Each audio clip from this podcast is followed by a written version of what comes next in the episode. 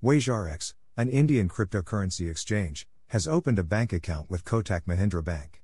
The account will allow the exchange to pay and receive funds from investors.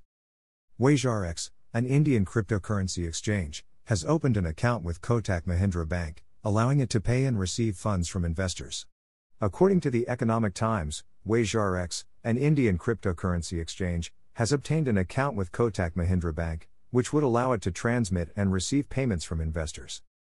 Following a nearly eight month payment freeze imposed by high level banks, Kotak Mahindra has become the first Indian bank to welcome the crypto community with this new collaboration. WazirX has established a banking relationship with Kotak Mahindra, which will make it easier for the exchange to pay and receive funds from investors.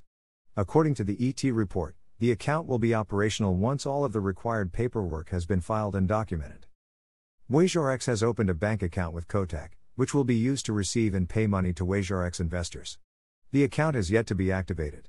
Paperwork, KYC, and some testing are in the works, a source close to the situation told Economic Time. According to the ET article, the bank is also looking forward to starting a business with other well known exchanges, such as ZebPay, in order to broaden its service range.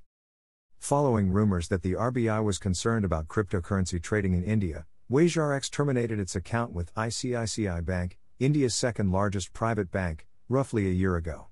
WazirX eventually switched to MobiKwik, an Indian digital wallet payment provider, to transmit and receive money from investors who traded on the exchange. The Indian government took a tough stance on cryptocurrency in 2018, limiting its trading in the country.